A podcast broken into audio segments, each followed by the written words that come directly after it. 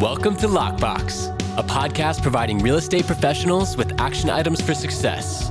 My name is Jeffrey Broger, and I'm going to be your host. I'm the founder of two real estate marketing and tech companies, Steezy.digital and RealNurture.io. In this podcast, you'll learn from top 1% real estate and mortgage brokers the exact secrets to their success. Welcome to Lockbox. Welcome to Lockbox. My name is Jeffrey Broger, and I am here today with Shashank Shekhar. Hey, Jeffrey. How are you? I'm doing well. So, why don't you tell our listeners who you are and where you're from? I'm from San Jose, California. Okay. Calling in from San Jose. And, you know, what got you into the real estate industry? It's an interesting story. I was um, about 18 months in the country. I moved from India and I was uh, the head of business for a company that used to sell leads to mortgage industry and um, it was 2008. And of course, as we all know, what happened there with the with the big mortgage meltdown, most of yep. our clients they kind of shut the shop or stopped buying leads, and that got me thinking: is mortgages was the only thing I knew back then, even though it was what year and a half in the country, and I always wanted to start something on my own. Even when I was at business school, I will tell my friends I'm the only reason I'm doing my MBA is because I want to start something on my own one day, and as crazy as, as it may sound now, it uh, was a time where I thought, okay, I, I don't have a job. I'm new to the country. It's year 2008. Nobody is buying or refinancing, but the only thing that I know is really mortgages. So let's start a mortgage company. And, and that's what I did in 2008. So it was more out of the spirit of entrepreneurship and something that I really wanted to do than thinking through it. I mean, most friends at that point of thought, point of time thought I was totally crazy to try and, and open a mortgage business in 2008. Uh, but yeah, that's how got me into the business. Got it. Makes sense. And you know, now fast forward to today, you have a successful mortgage blog, you have a mortgage company, you have all kinds of things going on. So, mm-hmm. you know, why don't you tell our listeners kind of where your uh, current transaction volume is, so that they have a little bit of reference of where you're at? Sure, you're right. I'm the CEO of Arcus Lending, which is the company that that I founded in in 2008, and I also continue to do my own personal production. Um, last year, I did $363 million in personal production. Our company did a close to a billion dollars. And that just, just in terms of reference for some of the people who may not be on the mortgage side of it, if your audience, 363 million a year is, is like top 15, top 20 loan officers in the country. And that's, that's the ranking that I've maintained over the last five, six years being in the industry. So um, that's where we are as a company. Of course, the the goal is to continuously grow. Where we are, move from a, a billion dollar company to about five billion in three years. That's a trajectory that we're looking at. That may or may not involve my personal production going up, given everything else that comes with with growing the company. But uh, that's where we are right now. Awesome. Yeah, thank you for that insight. And this podcast is really about distilling down the action items for success for other real estate professionals. And sure. so for for someone who, you know, they might own their own office, so they're doing personal production and then they're either a branch or they have their own mortgage company and they have, you know, maybe scratched 300 million, half a million in a year between their office and themselves, but they want to then scale higher, right? They want to grow. What would be some things that they could do, some levers they can pull to help get them over that billion mark? Because a billion in a year, not only does it sound amazing, that's a huge yes. feat.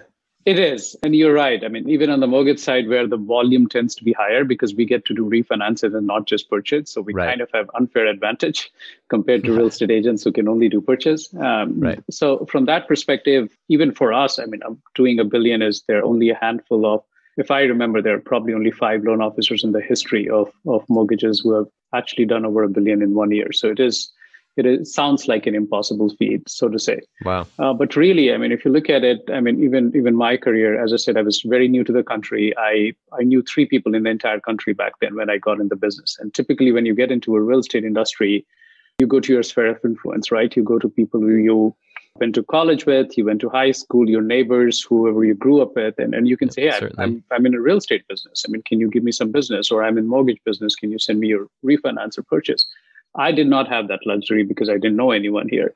So given that, I, I mean, first 12 months, I did seven transactions. That's half a transaction a month, which is from there to be doing 60, 70. I mean, last year I did over 800 transactions. That's almost averaging about 70, 80 transactions a month. And that scale is, I mean, of course, it's difficult to pinpoint, Jeffrey, if there was one reason for you to be able to scale from half a loan to, say, 70 loans a month.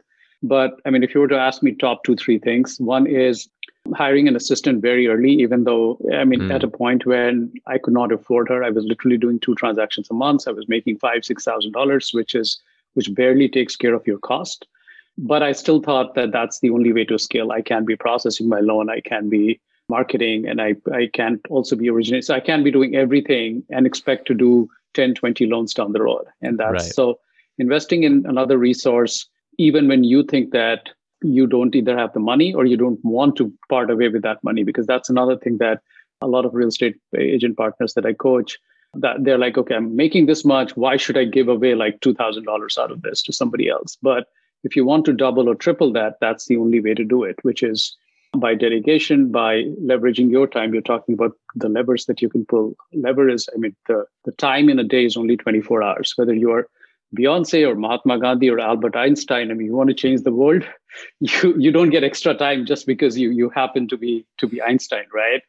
So from that perspective, you need other people to help you out. And so hiring someone when I I did not even have the money to to afford her, I think that was definitely one of the one of the best decisions. And then leveraging the marketing itself. I mean, you talked about blogs. So I've been a huge proponent of personal branding even before, say, Gary Vee happened to the industry. Like it was like, I mean, 2009, again, very new to the country. I didn't know who to go to to ask for business. And so I started blogging, uh, started doing a lot of things on social media. And that gives you the leverage from marketing perspective. You're not talking one-on-one to a client. So I'm not trying to acquire, say, one client at a time. If my blog reaches 500 people, technically 500 potential clients that I have because because of the reach that I have from my blog or my content that I'm creating. So so in terms of client acquisition, you need to be able to have that kind of reach because then that gets gets you access to multiple clients at the same time versus trying to get one at one, which is the referral business that that we have. And finally, just having your priority management right. I think scaling is is getting your priorities right is extremely important for scaling. In our business, there are fires all the time whether you're on the real estate side of it or mortgage side of it, there's something goes wrong at, at one point of time all the time. And so it's when we have to be involved with those fires and urgencies that happens, but at the same time, you need to keep your eye on the prize, which is where do you want to be two years, three years down the road? And what are the things that you need to work on the business to get that done? So I will always have, I mean, I'll, I'll review my goals every single week and see what minor tweaks do we need to make to, to improve it the next day. So keeping that priority on top, and you might miss it for a day or two. And, and just to give one example of priority, Jeffrey, is that I was just changing my logo for mortgageblog.com, the, my website where I blog. And I was just looking at the number of blogs that I've written over next last 11, 12 years. And you'll be surprised that there is a blog a week. And I might, might have missed a couple of weeks here and there. But if you look at the number of blogs, I think there were 560 whatever. But it ties down to almost exactly a blog a week. And that's the discipline and that's a priority that you need to have every blog will not get you business but if you need to have that discipline so having your priorities right even while you're in, involved with the day-to-day fires and the and the urgencies of the business i think so those probably are my top three tips if you want to go from say where i was five six years back to where i am today wow some fantastic tips and i'm very interested in the seo blog play that you've been you know you've dedicated 10 years plus to that. You said you started your mm-hmm. blog in 2019. I think it's easy for listeners to think, ah, he has such a head start and thinking of it in a comparison standpoint. Yes. Like I'll never catch up, I'll never I'll never mm-hmm. be like him. But you know, what would you say to encourage either the the, like, the types of content, how to discover what to even write about? I think a lot of people get writer's block when they're like a blog a week. I have so much going on and and that's where the priorities come in. But if if they decide, you know what, I'm committed to this. I do want to do a long term SEO play and have inbound traffic coming to me essentially for free. Well, you know, what types of things should, how can they discover or do keyword research on like what they should be talking about? Very cool. Great question, really. I mean, when I got started, it's not as if I had a head start from the perspective of that I was a writer before. So, I mean, as you said, writer's block, whatever. I mean, it's it does exist, and and you're right. I had all the questions like, how can you write those such consistently? In fact, yeah. I failed miserably in the beginning. I mean, I remember I wrote a blog post a week on my website, uh, which is mortgageblog.com, and ActiveRain, which was a very popular blogging uh, website back then.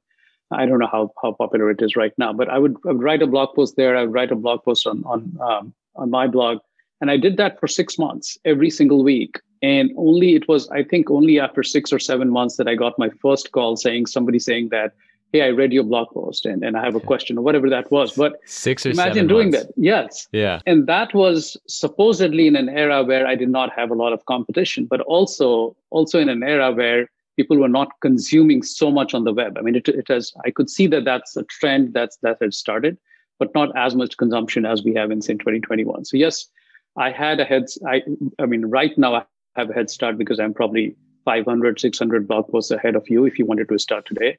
Uh, and that's just mortgageblog.com. I write for about.com, Huffington Post, Housing Wire, uh, homes.com, I mean, Inc.com, really some of the, some of the biggest platforms there is, there is in the country. But I mean, it still goes down to first, I mean, figuring out, I, I wrote an article for, I think, the Mortgage Banker, which says that focus on the message, not the tools. And what that means is that today you might have MySpace and tomorrow it might be Facebook and then and the day after it might be something else. Similarly, I mean you might have YouTube yesterday and TikTok today and who knows what will be tomorrow. And those mm-hmm. those are the tools that you can use. For me, what was important very early is that I figured out what's the audience that I want to address. And for me, first time homebuyers was a, was a big thing. I'm, I'm in Silicon Valley, it sees a lot of immigration. I'm an immigrant myself, and I could see the challenges with with everything that came with it, and not just the immigrant population, but everybody else who was first time homebuyer. So I I wrote blogs on it. I wrote my first book on it, but my that was my audience. Blog is a is a platform or a tool that I picked is because that was probably the easiest at that time. Video marketing wasn't that big a deal. The Facebook and everything else was just coming up. So if I wanted to do it today, I mean, I, I have much, many more options, right? I can do podcasts like the way you are doing, Jeffrey. I mean, I, if, if I think that I'm really good with audio part of the of the tool, then I probably might switch to podcast. If I think I'm great on videos, and by the way, nobody starts great. That's another thing. Is that if you're thinking I'm great at video, meaning that my very first video gets five thousand views. That's not how it works. I Such read my point. I read some of my first few blog posts, even my first entire book, and I would not want my kids to see that. they will lose all respect for my writing. That's how bad they were. So, whichever tool that you pick, you have to try, uh, test and try on this. I, I wrote an article on Housing Wire on the same topic, talking about the fact that you need to try your tools first. But even more important than tools is the message. I mean, who's your audience? Yes. You have to be very, very careful about who your audience is and what is your message to that audience? Once you craft that then you might fail at a tool. Podcasting may not work for you, you might switch to youtube or tiktok or or blogging like the way i do. And then finally the seo part. I mean of course seo happens one with the consistency of content creation right? Uh, when google's looking at you they're seeing did you write one blog post on a certain topic or do you consistently write about a certain topic? All this so it's, it's first is the volume of the content that comes in. And two in the beginning, my entire focus on what is called a long tail keyword.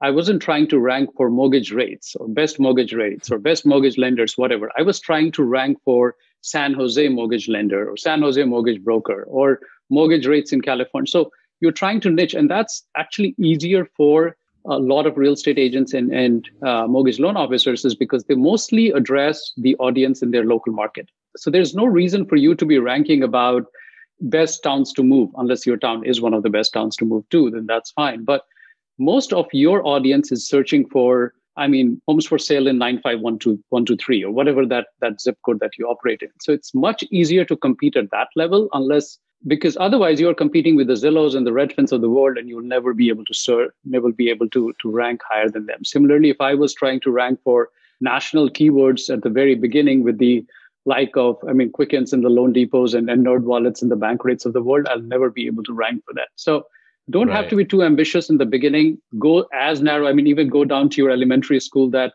that's in your neighborhood to the streets. I mean, a lot of people even just search for homes for sale on a certain street because that street might be desirable.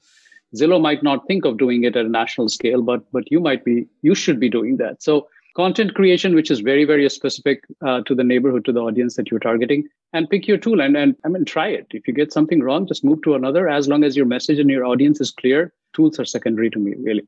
Yes, great points. The consistency of effort over a long period of time is the biggest thing that I took from that. So many real estate agents, so many mortgage loan officers out there, they get distracted There's so many opportunities and so many ways to generate leads and so many new people, businesses calling you to try and sell you new things every single day. And it's very easy to get distracted. Well, one of my mentors says if you don't try something and you're willing to do it for a year, don't even start it. Yeah. And so it seems like you have that same mentality. It's like, I'm going to give this a true shot. Like, I'm really going to dedicate to this no matter what the initial feedback is, no matter what my initial apprehension is as a human, my nervousness. You know what? I miss a week. Next week, I'm going to be right back on it. You know, I'm not going to beat myself up about one missed blog. Like, I'm just going to keep doing it. So, really good encouragement there. I appreciate you sharing that with our listeners. And, you know, as far as the keyword research, I loved how you even went down to hyperlocal. Like you don't have to just try and write about mortgage loans and rank on that short keyword yeah. that yeah. hundreds of thousands of businesses with more money than you do are targeting yeah. and doing PPC on. yeah, exactly. right? Totally. You can do much more niche focused, hyper local, and you can rank for those things, especially if you're yeah, consistent. and it shows you you're, a neighborhood expert. I mean, if you rank right. for real estate nationwide, the man might not hire you as a listing agent for the street that they live on. But if you rank on that street, then oh, this person really knows this street. So, and that's where my house is on. So, totally makes sense. Right. Yes. so, do you do anything on the PPC side or any paid advertising in addition to the SEO? I do not actually. I mean, most of my marketing strategy has been focused on content marketing strategy, and that's mostly just free, uh, meaning that it's it's more the reach, uh, whether it's to my database that that I've collected or to a wider audience who are uh, searching for that content on the web. So not much. I mean, we have played around a little bit with PPC, not my expertise. You shouldn't be asking me questions on that. Got it, got it. and and you you did mention Huffington Post and a, a, few other outlets. So over time, did they recognize you as a thought leader, uh, or are those you know press like press release style that are pushed there? Like how are are, are those relationships working out? Yeah, so they're not press release type. Of course, press releases also play a key role in, in getting your name out. So, one of the things that you have to figure out when you're creating content is that creation of the content is probably 20% of the work, and 80% of it is syndication. And how do you get people to, to actually see that content? And one is consistency. We already talked about that part. I mean, when someone sees that you're delivering content on a consistent basis, that audience starts expecting content from you. So, that's that's kind of an audience that that you start building as you become more consistent. But you also have to do a lot of outreach uh, where people need to see you. Press releases are of course a good way of doing it. We recently ra- launched for example mortgage industry's first digital human called rachel which is kind of an upgrade over siri and alexa and that was a press release. But we sent out the press release. Every major uh, mortgage media picked up the news because it was the first time in the world that we actually created digital human for, for the mortgage industry and might be for real estate industry as well. So that helps when when you have uh, content like that that you think that the other media will pick, then it's fine. But I mean, if you opened a new branch office, you did a press release. I mean, from branding perspective, it's fine. But I mean, you don't you don't expect another media to pick that up because it's it's not newsworthy yeah. for them to do that. I mean, right. they can get picked from syndication that your press release service provides, but it's not picking up as a news. It's just just syndicating the press release. So press release is a good right. idea from branding perspective. Totally. I mean, I would do that. You should probably have one at least a quarter, if not a month, if you have yeah. any new any news that's happening to you. But you get some backlinks from it too. Yeah, yeah. You there, there there are benefits of doing press releases definitely, and then more from trying to get into bigger platforms is again consistency of creation they see that you are doing it i'll tell you an example the first time i think it was after seven eight months of writing blogs yahoo i got a, a call from a yahoo news editor saying that they were doing something on mortgages and um, they googled and then they found my blog and they said will i be willing to contribute to the story they were doing and I contributed to that. And of course, you have to be good at it because they liked what I contributed. And he was like, okay, I have a couple other co-workers who are who are writing for Yahoo Finance and, and Yahoo Real Estate. I mean, can I pass on your name to you because they might have quote opportunities at time? And of course, yes. And so the more you do it, the better you get is, is what it is. And then from Yahoo News, I mean, Bankrate picked me up as the weekly rate predictor contributor, which is only three or four mortgage loan officers in the country get to do that.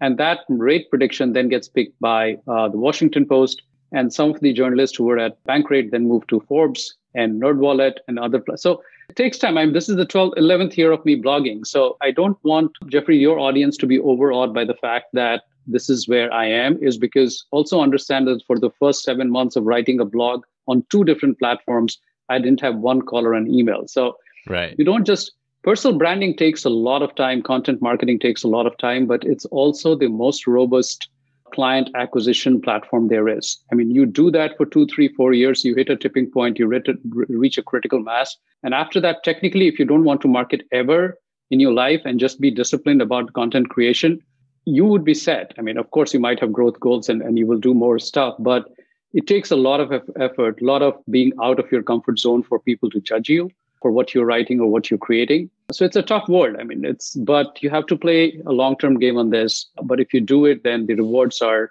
I mean, exponentially higher than any other marketing activity that I know of.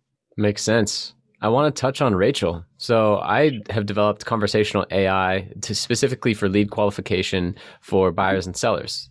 I noticed that based on my sales experience prior to getting into marketing, the biggest flaw or the biggest problem area of the real estate transaction when it came to generating the lead was the follow up because many of them are 9 12 months out especially if you mm-hmm. generate them you know through paid advertising on facebook. They're top top of funnel. I mean that's not a bottom funnel lead. So i thought well what if we could create a system that would engage educate create authority? It was all branded to our agent client mm-hmm. and it would respond on behalf. And then if there was a question, because a lot of those questions would be somewhat similar, it would be buying intent or home search intent. Well, we could develop AI, right? And so that was our our initial idea four years ago, and now fast forward to today, uh, we have been developing it for four years, and it's it's quite amazing, and it has you know MLS access in the markets that we're in. So, with that being said, I'm very interested in what you've done with Rachel. So I would love to hear more about that. Yeah. So it's a little different in terms of how you are uh, approaching the conversational uh, AI, Jeffrey, and, and what Rachel does, or at least it's capable of doing now.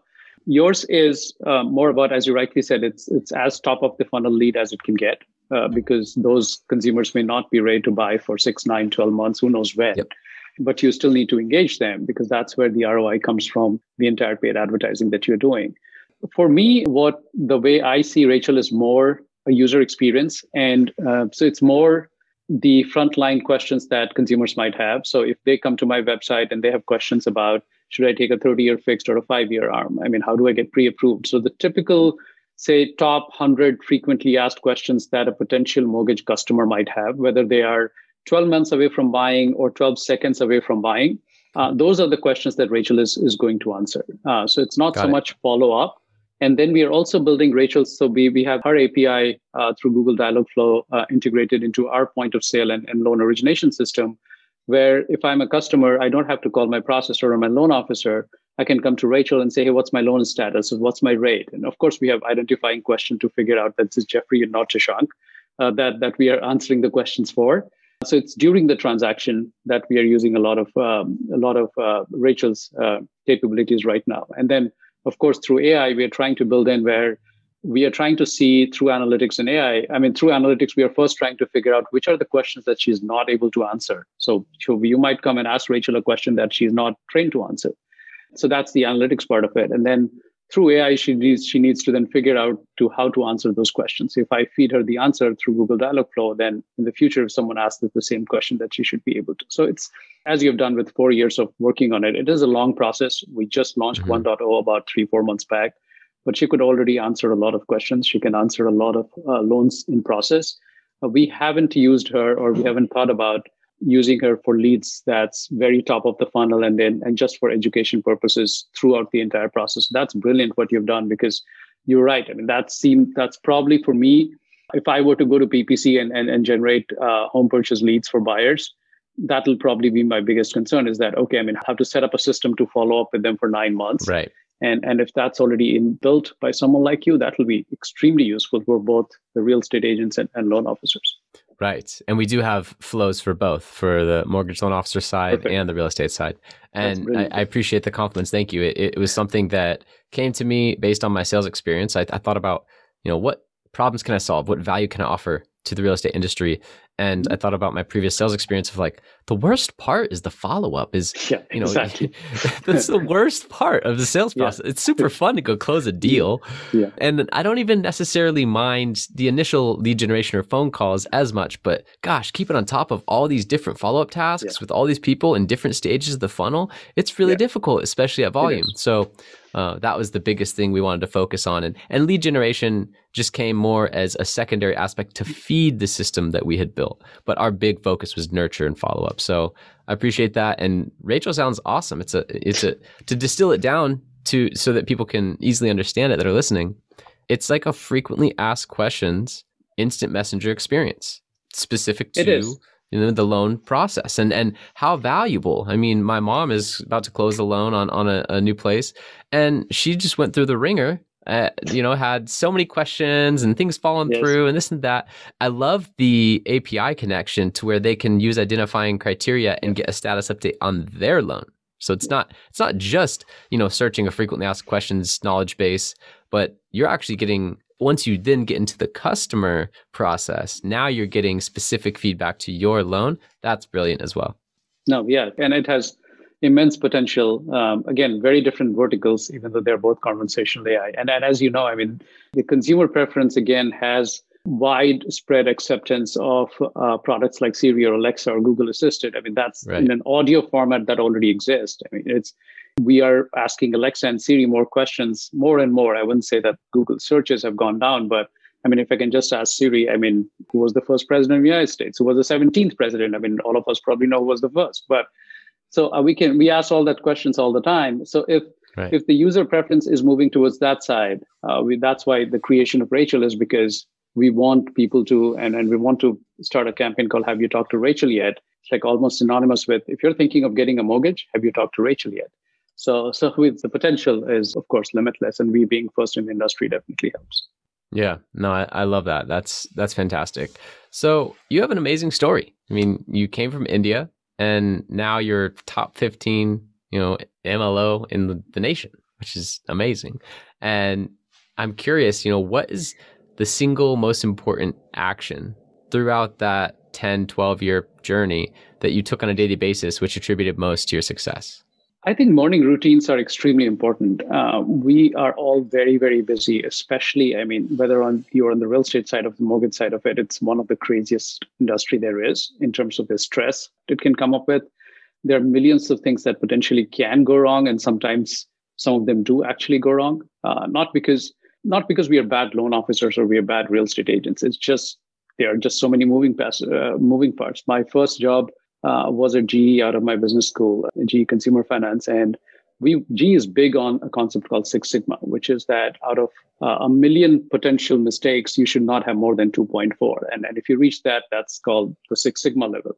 Every mortgage transaction probably has 500,000 potential mistakes that you can miss. You can miss that sentence in, in the title report. You can miss that line on appraisal where it says, oh, you need to fix that leaking faucet before the loan can close. So Right. Given all of that stuff, and and you probably did not don't even have in our industry to make even that 2.4 mistake. I mean, that could be catastrophic for some of our clients when we do that. But I mean, things like that happen. So I think building morning routines, and I kind of read a lot of routines from a lot of successful people and leaders and influencers um, uh, through the ages of time. But I, I had to customize it for what worked for me. I have two young kids, so of course it's not a question of where I can just meditate for an hour and, and have all the so we of course don't have that time in the world. But i have about a 20 minutes routine that i started following almost six seven years back and has worked really well for me. It's uh, uh, it's really it's uh, seven minutes of workouts. I have a seven minute app. If you go to the app store there's there's a seven minute app that you can so seven minutes for whether you want to do cardio or strength whatever kind of workout that you want to do. So you can do that. About seven eight to ten minutes of, of meditation and then it's three minutes of basically thinking about what's one thing that I need to do today? What are the three things that I want to get done over next six months? And those, those could be wild vision. Is that okay? Mm. I want to do, I want to create like the best technology or do this. And they may not be, they may not even sound as realistic as it has to be. And that could be from six months to two years.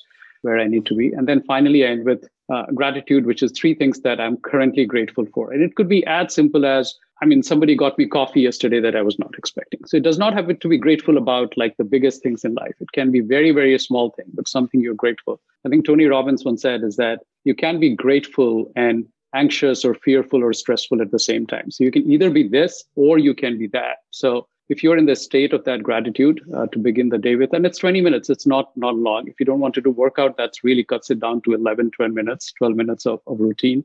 But that really puts me in the right mindset uh, for not just that day but really my my short term and the long term goals. So that i think i mean i can talk about a lot of tactical things that i do through the throughout the day but that how do you start your morning i think is just very very important for me and i would believe that for probably most of the people especially in our industry that makes total sense. I love the 20 minute routine. So a lot of people they say I don't have that hour, I don't have but Tony Robbins talks about, okay, if you don't have your hour of power, then, you know, do your 15 minutes of fame, right? Yeah. and so you you've made it work for you even with children and with, you know, yeah. business and and super busy. I love the 7 minutes. By the way, you don't need to go to the gym for three hours and take selfies in the mirror to get a workout. exactly. I'm all about your I'm body about will react high, the same way whether you yeah. take a selfie or not. and I'm all about high intensity, low interval. So it's like, you know, warm up if you need to, but then go hard for like 10 minutes, 15 minutes. Yep. You'll be dead. I promise you if yeah. you do some yes. more just high intensity I, stuff. Yeah. And then you know, meditation after. It's very strategic because if you get up in the morning and you meditate, you're gonna go back to sleep, right? Yeah, exactly. You, you so get your like, yeah, get your adrenaline up and then you calm mm-hmm. down and, and focus on. And again, even with meditation, I actually my first article on Inc.com that went live two uh, two days back. I'm sorry, two weeks back. Also talks about the same thing: is that you don't have to be thinking about how do I meditate for 10 minutes or 20 or 30 or whatever you, you hear other people talk about. You think about 30 seconds at a time. I call it my 30 second rule is that any new habit that you want to form, just say, I'll do it for 30 seconds. I mean, if you don't mm. work out in the morning, just say, I'll do one push up in the morning. That's all I'll do. I don't want to be doing more. Or if I want to meditate, I'll only meditate for 30 seconds. Because if you if you've never done this, and I by the way, I, I came in and out of this all the time. I was like, I hear from everyone meditation is so great. And it's like, who sits for 10 minutes just doing nothing? I mean, just that's not me. I, I don't see that as me doing doing meditation for 10 minutes or even workout in the morning. But when you tell yourself that I'll only do it for 30 seconds, like how hard can it be for, to do 30 seconds? But what you're doing is that you're moving from a state of inaction to the state of action. And now if you're doing one push-up, you'll probably end up with doing five, hopefully 10 as the time progresses. Who knows, maybe right. 20, 30, right? But if you start by saying that, oh, I want to look like Jeffrey on day one, and I want to do 50 push-ups in one go when I've done nothing before, I mean, the brain is automatically will tell you, I mean, are you crazy to even think that that's going to happen? Just like blogging, for example. I mean, we talked about that, right? I mean, you cannot set yourself as a comparison with somebody who has been doing it for 12 years. Or if I was started wanting to do, do podcasting and say, I mean, I want the same audience and and same finesse by which Jeffrey does it. I mean, that's just me setting wrong example for myself and setting setting me up for failure. So that 30 second rule for habit formation has worked great for me. And I personally think it's a great way to to inculcate a new habit in any new person. I think that's a, a great rule. You break down the habit into its simplest form, the most easy first step that it could possibly be. And mm-hmm. by then simply taking that first action, because your mind can consume, okay, I can do that, yeah. then it starts that momentum. Yes. Yeah. Totally. No, I, I love that. And I think more important, just to to break down that morning routine, which I don't want to overlook the the last piece of it the questions that you asked were so great. What's the one thing, my, my biggest, most important thing I need to accomplish today? Today. Mm-hmm. Great question. Yeah. And the six month outlook, the vision, the what three things do I want to accomplish in the next six months? Was that the question? Yeah. So six six months to two years, depending on the complexity okay. of the task. Okay. But really one thing that you want to get done today and three of your big goals that you want to get done between six months to two years. And, and I bet when you finish that one thing that day, you feel really good. yes, that's what it is. At the end of the day, you're like, that was my one thing in the morning. And in the evening, yeah. like, again, at the time of, uh, I mean, when, when you're going to the bed, you're saying, did, did I do that one thing? And again, like you said, if you miss a blog a week, I mean, don't beat yourself too hard. I mean, there are fires and urgencies that happen to our business all the time. I said, okay, mm-hmm. I missed that one thing today, but we'll we'll come to it tomorrow. And it's, it's very easy to beat yourself if you miss something. But if you keep giving that self love to yourself and come back and try it again next day, I, I think that that has worked very well for me as well. Man, I love that. I'm very curious where you see the industry going. You're investing in technology with yes. Rachel, mm-hmm. and mm-hmm. you know I'm curious what are your five, ten year projections as technology continues to be integrated with uh, yeah. the existing yeah. real estate industry as a whole? I think they're they're Jeffrey. They're first. We need to see. Uh, I mean, why is the industry moving, and and why is it moving in the direction it is? I, I think there are two really big play here. One is that I mean, through hundreds and thousands of years. I mean, humans haven't lived for hundreds and thousands, but thousands of years of, of human evolution. We always had this case of information asymmetry, right? The sellers always knew more than the buyers, right? I mean, even very early. I mean, even if I was doing a barter and I was bartering, say, a seashell with a goat. I mean, if I'm giving you a goat, I know more about that goat than you do, and you probably know more about seashell than, than I do, right? That, and we always had that information asymmetry, True. even through the 60s, 70s, 80s, even all the way to 90s. If I'm trying to buy a home and you're a real estate agent, you are probably the only one who knows which homes are, are for sale because I, as a buyer, I do not know where to find those homes for sale. So I come to you and you're telling me, okay, these are the homes for sale. Let me drive you to those homes and then show you those homes. If you were trying to get a mortgage, you probably didn't know what kind of interest rates existed, what kind of loan programs existed, right? So right. I had this information asymmetry. You come to me and I'll tell you the rates are 5%, and you probably have no way of knowing if that 5% is true or not. Or I can tell you I provide the best service that, that I do, and nobody else in the country provides better hmm. service than me. Again, information asymmetry. You had no way of going to Yelp or, or Google or Facebook or Zillow, wherever, and, and checking out my reviews because that did not exist. Now we are moving from a world last 10, 15 years of thousands of year, years of human evolution of, of information asymmetry. We are moving to a world, or have already moved to a world of information parity. Now, in most cases, if you come to me and I tell you the rate is 5%, you can go on Bankrate and say, Are you kidding me? I see three and a half there. Or you are telling me that I provide the best customer service in the planet and I see three and a half a star on Yelp or Google. I'm like, Are you kidding me? I see read all these reviews that says that you're not the best service people in the country. So, and for similarly for if you're looking for homes for sale or whatever information you're looking for. So we are moving in that world where just having basic information to provide is not good enough. You have to be better than just being a basic agent, whether you're on the loan side or where you're on the real estate. So you have to be a true advisor, a true consultant who can provide them the information which is not easy to figure out from the content that's there on the web.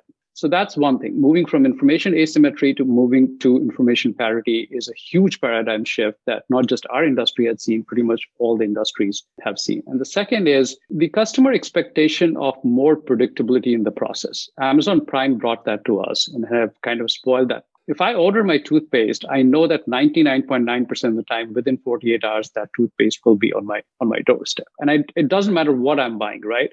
I could be buying uh, a gorilla size grill or a toothpaste size, whatever that thing is. In, if I'm ordering it through Amazon Prime, I could be guaranteed that thing will be on my door 99.9% of the time. They might miss it here and there, but they will get it. Yeah. Similarly, I mean, you can order food from DoorDash. You can know that you need to get your plates out because within three minutes, the driver will be pulling into the driveway with your food. And you're guaranteed that that will happen. And right? you can see the process. You of, can see the process. So drivers just, on the way. Yeah. Right. Not just you ordered it and three minutes before you get like a text alert saying, yeah, your driver is on the way. Three minutes, he, he'll be there or she'll be there, right? You can actually track it along. He's waiting at the restaurant. The, they have accepted the food. He has taken, he's yep. sitting in the car and the car is moving, right? Uber did that. Yep. Or, so everything that we are experiencing now has become a lot more predictable than it was before, right? You don't have to be standing on the side of the road in a freezing winter and trying to hail a cab, not knowing whether it will be three seconds or three hours before you'll find one. You can tap one and Uber will send you one, knowing exactly that you will get it in nine minutes and 30 seconds. And I know that mortgage and real estate processes are much more complicated than, say, hailing a cab or ordering a food. But that's the generation has grown up on that. I mean, millennials still saw a lot, a, a little bit of an offline world, right? They grew up in an online world, but there was an offline world. Gen Z haven't seen anything offline. My six year old does not order from anything but Amazon Prime. She right. knows how to check orders. She knows how to call Alexa to say, Where is my stuff? She knows everything that you need to know about Amazon Prime. And she knew that when she was four, four and a half. Imagine right. telling that generation that you're going to get a mortgage where you don't know where the process is. You don't know how much time appraisal will take. Okay, I mean, can you guarantee you will close in 21 days? Maybe, maybe not, because there are 100 moving pieces. We don't know who will deliver, who will not. And that's going to be huge. So I'm, I'm not here to predict where whether by 2030 or whichever year the, the industry will be fully automated and, and you and I or the agents will not exist. I'm not sure if it will be there, but the direction in which we are moving is has accelerated so much, especially last year when people realized that to get a mortgage, you don't have to walk into a bank's branch and shake somebody's hands. Even people who were not, say, from Silicon Valley or from other tech part of the country, even those people, I mean, are kind of used to now doing business in a virtual world. So, given right. all that acceleration that we have seen with digitization and automation, I definitely see a much bigger play in it. And so, the people who will do really well will have the best combination. I did. I posted a, a video on, on Facebook yesterday how we went from a lead to clear to close in less than six hours.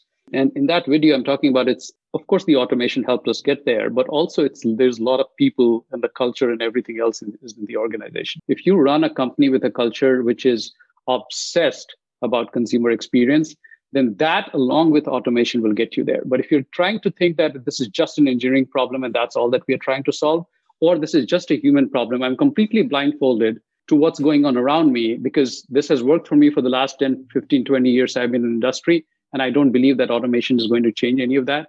Those are the two extremes, and none of them will survive. But if you have the best of both worlds, and if you don't have it, you're working at it, I think that's where the future is. Wow. Phenomenal answer. Have you written blogs about similar topics? I have not, but I've been told to write more about it. So I'll, I'll actually, my goal is to create more content about the future and, and technology and everything else. So far, my focus had been mostly on just addressing the consumers but but uh, yeah unfortunately there's nothing on this this is the best platform for someone to watch it right and and, and, and i asked that because for my listeners he was not prepared for that question and i think knocked it out of the park that was Thank a you. Uh, you're welcome. That was a phenomenal answer about the asymmetry of information and how that's shifted. I've explained that in different words so many times, and how in the review culture of today, we have the insight of every past experience that was negative or positive that was recorded in regards to this business or this, yeah. you know, this personal brand online just waiting for us. I mean, when I travel to other countries, I, I love traveling. I mm-hmm. go right on Google and I see only, you know, five star reviews at this restaurant. That's what I'm going to. Yeah, exactly. And, and so that is such a shift in the last just 10 years, 15 years, like you said. Yep. And so that's a huge, huge point. But then the Gen Z born into technology, you know, in 10 years being in their 20s and uh, you know the millennials who yes were born without it like myself i was you know i was born without it i got got a cell phone kind of late and things like that but mm-hmm. then now fully have adopted technology and i'm a total yes. like tech savvy mm-hmm. person yep. i also see a lot more transparency in the process in both real estate and mortgage mm-hmm. and having you know a line with dots for each step and you can see the progress in some login or you know some form of like exactly. app that tracks you and it's like okay here you go hey just a little update you know the uh, underwriting process has begun da, da, da, you have no action items just letting you know yeah. just something some yeah. you know you're not left in the dark Yes, absolutely. Yeah, because I think that makes people anxious when they're just. Like, it oh, does. Yeah. Hey, how's your clothes going? I heard you get a new house. I don't know. yeah, yeah. I mean, even if you all you know is that no action pending at your end, the loan is in underwriting. Yeah. We have three days turn time. You will hear from us back again on Tuesday. That's all they need right. to know. They at least know Amazing. someone's taking care of it. Yes. Have a good weekend. Yeah. yeah. Have a good weekend. so, as far as books go, do you have any great book recommendations? You know, like one to three books that have greatly impacted your life or career? Yeah, a few. I was very bad at reading books, even even all the way to my postgrad, my my MBA. My friends would actually say, I mean, how do you even pass your exams without reading books? I just hated reading text. And so my favorite app, if you'll ask me of all time, is Audible, is because finally I was able to read, uh, and of course listen, hundreds of books over the last few years. And that has been a complete game changer. I mean, the, the kind of things that I mean, you can learn from eight, 10, 12 dollar books that will take you hundreds and thousands, if not millions of dollars to learn from, from some of the best thought leaders on the planet. So that's huge. I mean, and for me, uh, driving back and forth from from work, dropping off my kids, whatever I'm doing, uh, it's it's almost never music or anything else. It's almost always audible that's playing in the car. So just from that perspective, that works great because again, that's one thing that a lot of people have is I don't have time to read a book is because I have kids or business and everything else today. But just just consider how much driving time that you have.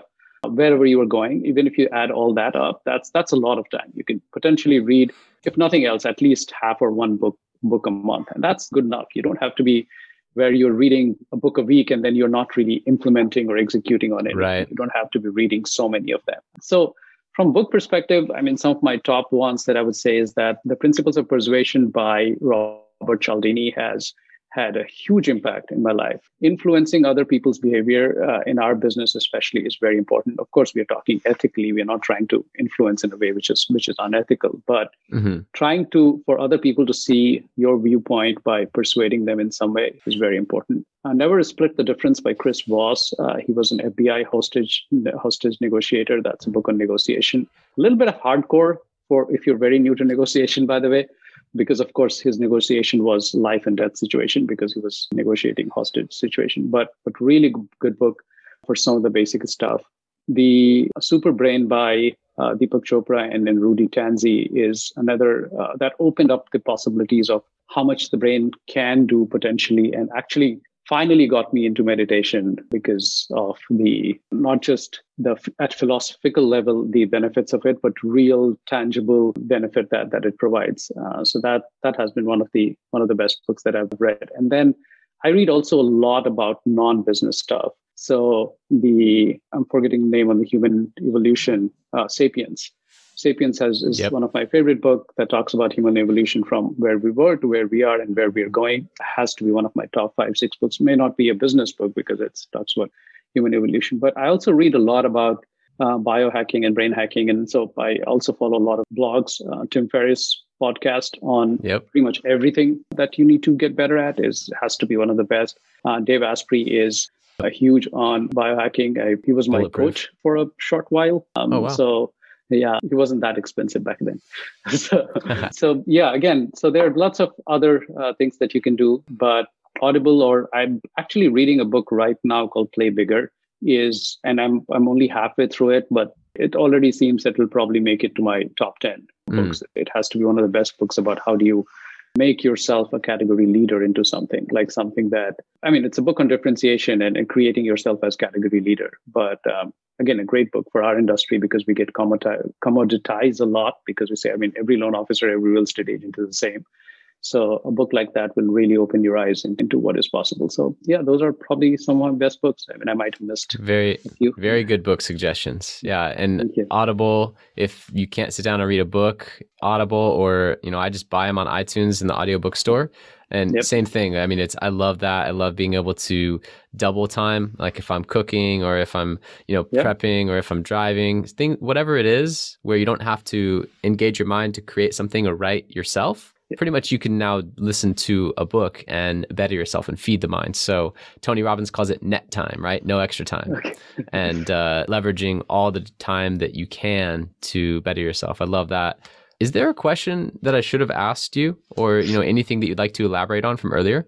No, I mean one thing that I again just from my experience is that a couple of things is when you try something new, you will be out of your comfort zone. And if you don't want to be out of your comfort zone, you will never succeed at pretty much anything. I mean, unless you are, I mean, they say even Mozart was not born musician. You still had to practice a lot before he got to where he was. So, I mean, even the concept of child prodigies, and you some of the books that, that I've read says that even kind of mistaken because even they practiced a lot before they were known as child prodigies, right. so to say. So we are probably not born with something which which we are world class at at the time of birth. I mean, if you, I mean, I came to the country. As I said, I was I was 18 months in the country. Uh, English was my third language, and I literally knew no one. I had $1,900 to start this business. So I had to go through a lot of stuff in my life, whether it was speaking, whether it's writing, whether being in media. I mean, all of this stuff was completely new to me, and it doesn't matter whether English might be your first language, you, you were born in this country, it still might be very, very difficult for you because these are the things that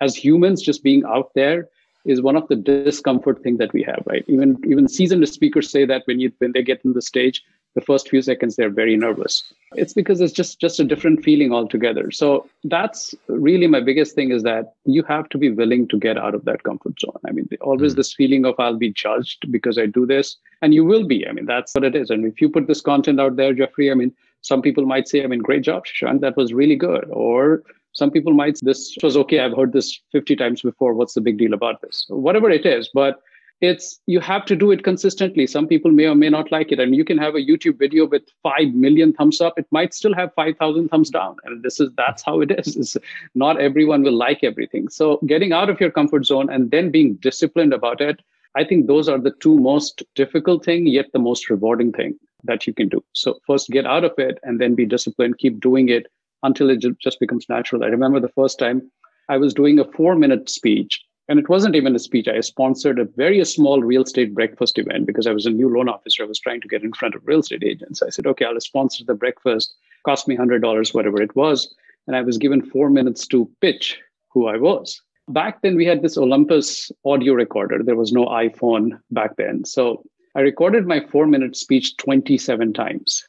So I would record it, I'll listen to it. I'll record it, I'll listen to it. Say, ah, this sucks. Let's make it better. Let's make it better. So I did 27 times still when i went there to do that four minutes thing i was extremely nervous it went well thankfully but it was 27 times practice for a four minute in front of literally 20 people maybe in the room and now you can throw me in front of 2000 people give me two minutes notice and i'll come up with something in terms of presenting which hopefully will not suck and, and people will like it it's not and again you should not see that me of, of today saying that, oh, he, he can still make it happen even with a two minutes notice is because you should also see that nervous little kid practicing it for 27 times for a four minute speech is because that's getting out of the comfort zone does. So wherever you are right now, it really doesn't matter. You can start something today.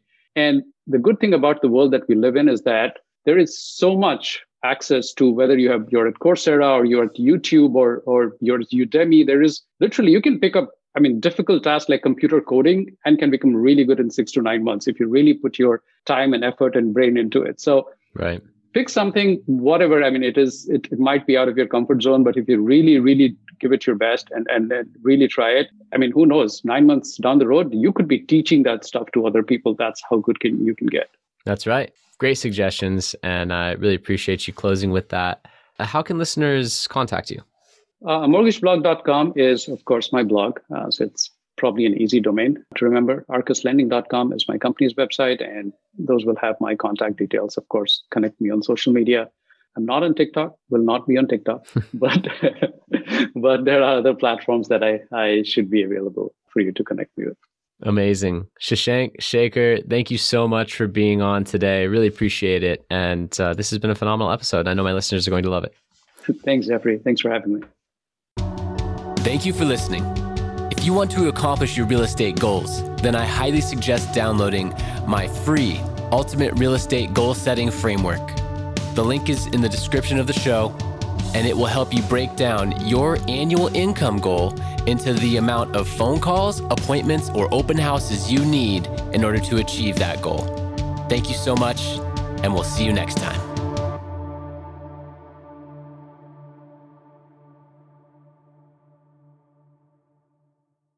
This podcast is a part of the C Suite Radio Network.